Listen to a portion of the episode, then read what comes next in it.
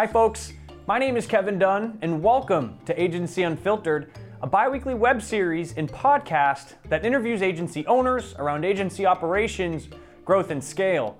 Nobody knows how to scale agencies better than those that are already doing it, and they're happy to share an unfiltered look into what has worked and what hasn't. Joining us today, Alexandria Hart, the founder of Austin, Texas based agency Good Juju. We talk scope creep, what it is, how to avoid it, how to course correct an engagement when it happens, and how to turn it into an opportunity for an extended SOW. Get better at saying no starting today by listening to Agency Unfiltered. Let's go.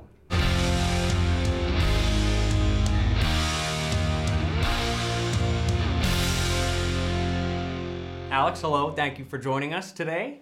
Hi, thank you for having me. Yes, we're very excited to get into this topic specifically. I think scope creep is a pain many, if not all, agencies feel, experience, struggle with.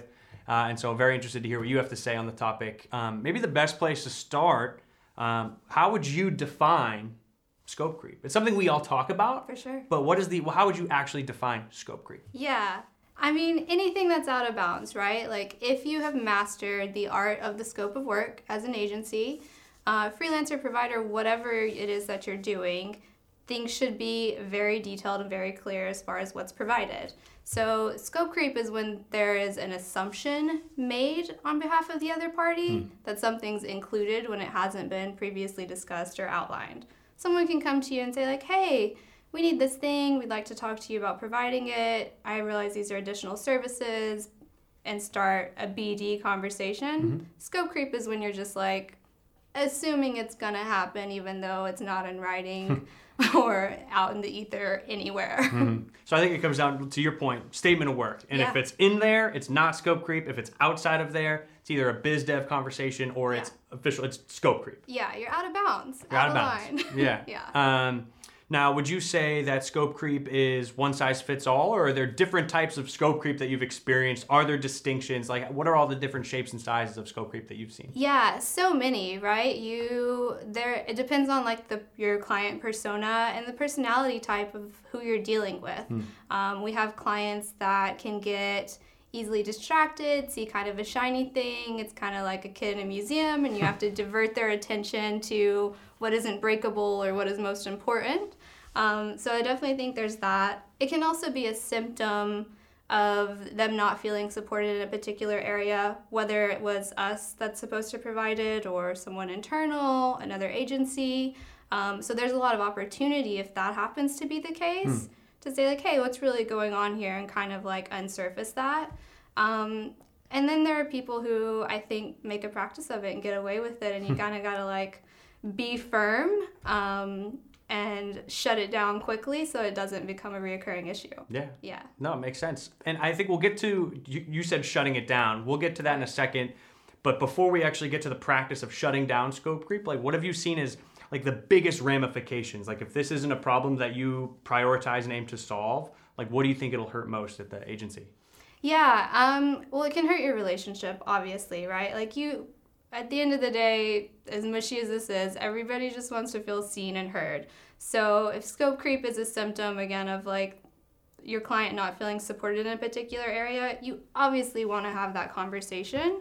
Um, shutting it down has to be done in a very strategic way so that, you know, potentially if they need additional services in the future, they're still willing to come to you mm. and not just oh, Alex and Good Juju aren't willing to do anything else to help us. Like, that's pretty bad. Not yeah, but that's not always the case, right? Because right? you mentioned there's scope creep, but then there's a potential business development conversation. How do you yeah. make that distinction between the two? Yeah, honestly, it, it varies a lot client to client. Hmm. Um, and some of it, I think, has a lot to do with time that you've been collaborating. Uh, and we have minimum contract agreements. I think most, just about every agency mm-hmm. does and for the purpose of being able to identify those gaps and establish a good working relationship.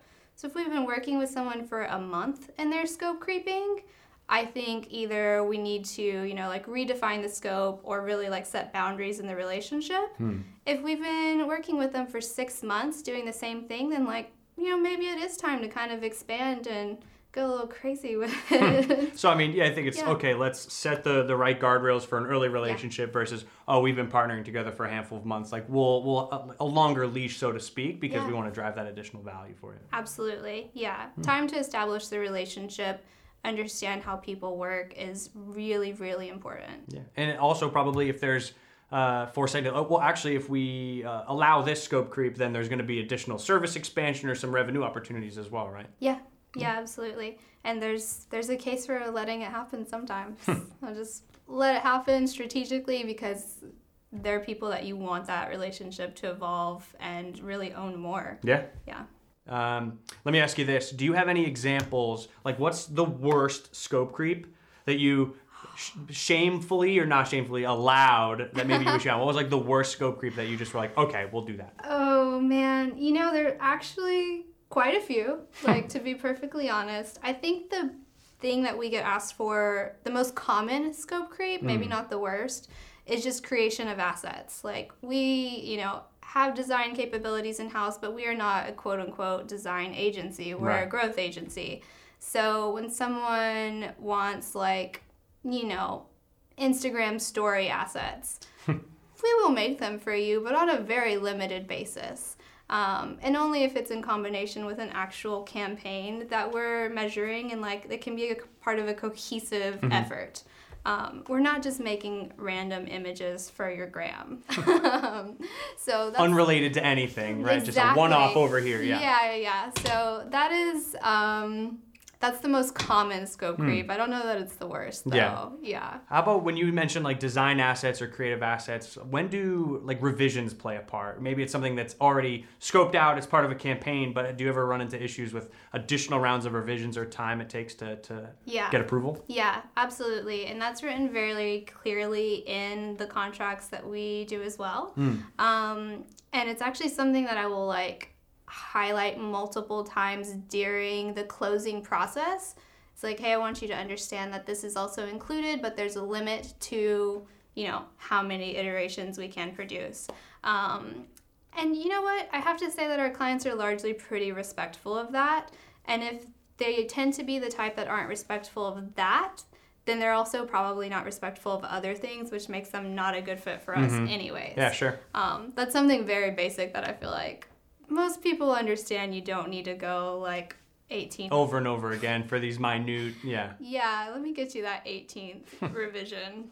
But to your point, people seem to be okay with that expectation if it's so clearly communicated at the front. Yeah, you have to be super clear Yeah. in the very beginning. Um, yeah.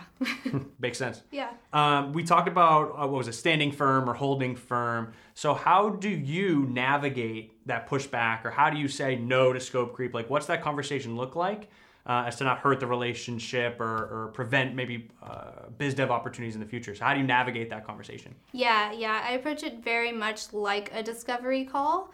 Um, so, hey, we received this inquiry. Um, you know, tell me more about the actual goal here. Again, making sure that it's not busy work, making sure it's not taking away the focus from something that we're strategically testing. Jumping ahead of testing can be um, like a common scope creep. Like, yes, we will do this, but it's stage three, and you know, we kicked off yesterday. um, so yeah, I approach it as discovery. Uh, try to find out what the actual goal is. They can't tell you a goal, that's a good indicator Yeah. that uh, it's not it's not fully baked. Even if it could be cool and strategic, it's not there yet. Um, and so then yeah, it's just a collaboration in terms of prioritizing it. If there's no goal, I'm probably not gonna do it. Yeah, I mean that's Yeah. the easiest question right off the front. Just what's the goal on this, Yeah. and based on their articulation of the said goal, like Yeah. that'll determine if it's in the inbounds or out of bounds. I will say that occasionally, sometimes the goal is just to make the client feel better, right? Like, for example, we do very in depth monthly look back reports, um, and clients will occasionally want those before, like, the attribution windows close for ads or just before it's time. Um, and we'll occasionally, you know, provide those ahead of schedule, even though the data is not fully baked. Um, because there's usually something going on internally that person has to answer to the CEO, and we want to like facilitate that and make their lives easier. You don't So- want to get in the way in those type of instances, no, right? Yeah. no, I don't want someone to go into a meeting and say, "Oh, I don't have the data because Alex didn't give it to me." Right. like, I'm gonna pass on that. How hard is it to instill that sort of talk track? Like, okay, approach Scope Creep as a discovery, ask for goals. How hard is that to like synthesize across the team, train up the team to be able to have those conversations as well? Um, it's actually fun. I think because they particularly enjoy all of our um, all of our employees and all of our contractors even have a copy of the scope that they're working on. Uh, I find that very important. Having worked at agencies in the past where I didn't exactly know what all was included, if a client asked for something, I wasn't sure how to respond. Um, and I think that the team enjoys having that level of knowledge because it empowers them to say, like, oh, hey, yeah, you know, that isn't really on the roadmap, but let's have a discussion. Um, and it also keeps them from doing work that's not strategic. And my team hates doing work that is just not strategic. That is just not strategic. Checks out. Yeah. Um, you alluded to this earlier as well, right? But sometimes you'll allow scope creep if there's like an opportunity, right? Um, Yeah. Do you have any particular examples where you stretched out, allowed the scope creep, and then you saw uh, it yield obviously positive benefits, new revenue, additional services for a client? Oh, yeah, absolutely. Our biggest client, and they've been a client for several years, um, they kind of got to this place where they've gotten so big, they're, you know, hiring very aggressively and hiring for a retention marketing manager role. And so we kind of stepped in to be, you know, interim. Um, and we do that often, actually. I will set up like a scope where we integrate HubSpot and, you know, we set up all the campaigns and the integrations and automations and then um, train someone to kind of take it over, pass the torch. Um, but in this instance, I was like, okay, they're hiring, step in and just crush it to the point that they didn't end up hiring that role. Oh, really? Yeah. Um, and we were able to, it's because I saw opportunity. Again, it was a long-standing relationship, so I kind of see the opportunity gaps. They have excellent content, and we just started churning out those content emails. But long term, you know, this was almost a year ago now. I mean, their email marketing revenue has doubled. That's wild. Great content will do wonders, but like Yeah. you got to get it in front of people. Yeah, yeah, right. Yeah. of course. Um, so I'm, I'm quite proud of that one. They're That's one of great. my favorite clients. That's awesome. I don't have favorites. I lie. Right. They're all equally your favorite. That's right. Yeah. Um, so let's just say I'm an agency and I'm very guilty uh, of allowing scope creep, right? So far, I feel like I've had a couple tips, right? Have a, have a really buttoned up uh, statement of work, right? Clear cut expectations around revisions, amount of revisions, etc. Be comfortable saying uh, or asking, you know, what are your goals? Uh, treat uh, scope creep like discovery. Are there any other tips that you would instill if I want to change the way I handle scope creep today? Yeah, yeah, absolutely. Uh, Two that I can think of is one, this is a great opportunity, right? Like people do this, people kind of push your buttons in life and business, whatever. And you have to learn how to respond appropriately, particularly if you want to work with enterprise level clients, like if you want to be great at business development. And so rather than thinking about it as an annoyance, thinking about it instead as an opportunity. Um, like I feel pretty good saying I'm good at this now. Um, not the case a few years ago. so reframing that I think is really beneficial. Also, if you have to, and again, not that you have to, should you choose to, rewrite the damn scope of work. Yeah. Like rewrite it for more money. Or perhaps less money, but maybe it's more strategic for the client, it's less work for you, and everybody's happy. Um, I, I think that there are very clever ways of turning this all around and making it a great thing. How many scope creep requests, or like how many or what percentage uh, end up turning into like quotes or proposals? Like, you know, obviously we've asked, you know, what the goal is, but what would you say the percentage is? Like, let me turn around a quote for that service. Yeah, almost half and half. Um, I say I shut down about half um, for whatever reason. It's too soon. We're already like testing this other thing heavily, or it's, there's it's just not that great of an idea. um, about half of them Yeah. turn into some sort of addition extension to the original scope. And then out of that 50%, how much actually close as like, okay, they, they agree to the statement? Probably an additional half. That's So, great. yeah. Yeah, I'd say like a quarter, 20%, 20 30%. Hmm. Um, just the ones I'm thinking of recently. Yeah. That's great. Yeah. Um, final question for you. Not necessarily related to scope creep, um, but it is a question I ask every guest. Okay. Um, I definitely didn't prepare you for this. Is it related to Harry Potter? it can we- be, and maybe it is. Maybe it is. Yeah, we need a good butterbeer. We were talking about that. Yes. Um, what is the strangest part of agency life? Ooh. You know, I think that like the wearing multiple hat things is a common like topic discussed in startup life.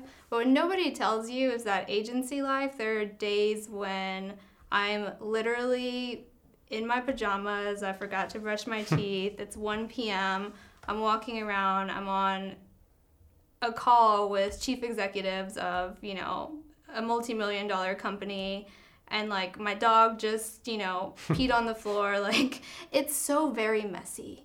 and so so very messy but so satisfying because it feels nice that you can both be a human, be messy, have your own stuff and really excel at what you're good at. Um, I think, and for us in particular with remote work, I think that's something that my team experiences um, is that we're just allowed to be human and still really successful. Yeah, Yeah. it's a great answer. Thank you. I don't know that it was a proper answer, but I, thought, tried. yeah, you, so yeah, I thought that was perfect. Um, maybe actually one bonus question in regards Yeah. to Harry Potter because you Oh said you're a God, big Harry Potter fan. What Let me stretch. what house are you? Gryffindor. Gryffindor. Yeah. Uh, why would I even ask? Of course. What house are you? Gryffindor. Got it. Found it. All right, that's it for Agency Unfiltered. Thanks, everybody. We will catch you next time. Thanks for tuning in to another episode of Agency Unfiltered. If you like what you saw, heard, or read, make sure to subscribe to our playlist on YouTube, our podcast on Spotify or Apple Podcasts, or our newsletter on agencyunfiltered.com. Alongside episode launch notifications, the newsletter also comes with a ton of other helpful, strategically curated agency content from yours truly. And if you want to keep the conversation going or provide a counterpoint to this episode's discussion, tweet me at, at Kevin underscore Dunn. I'll see you again in two weeks, but in the meantime, keep it unfiltered and let's all grow.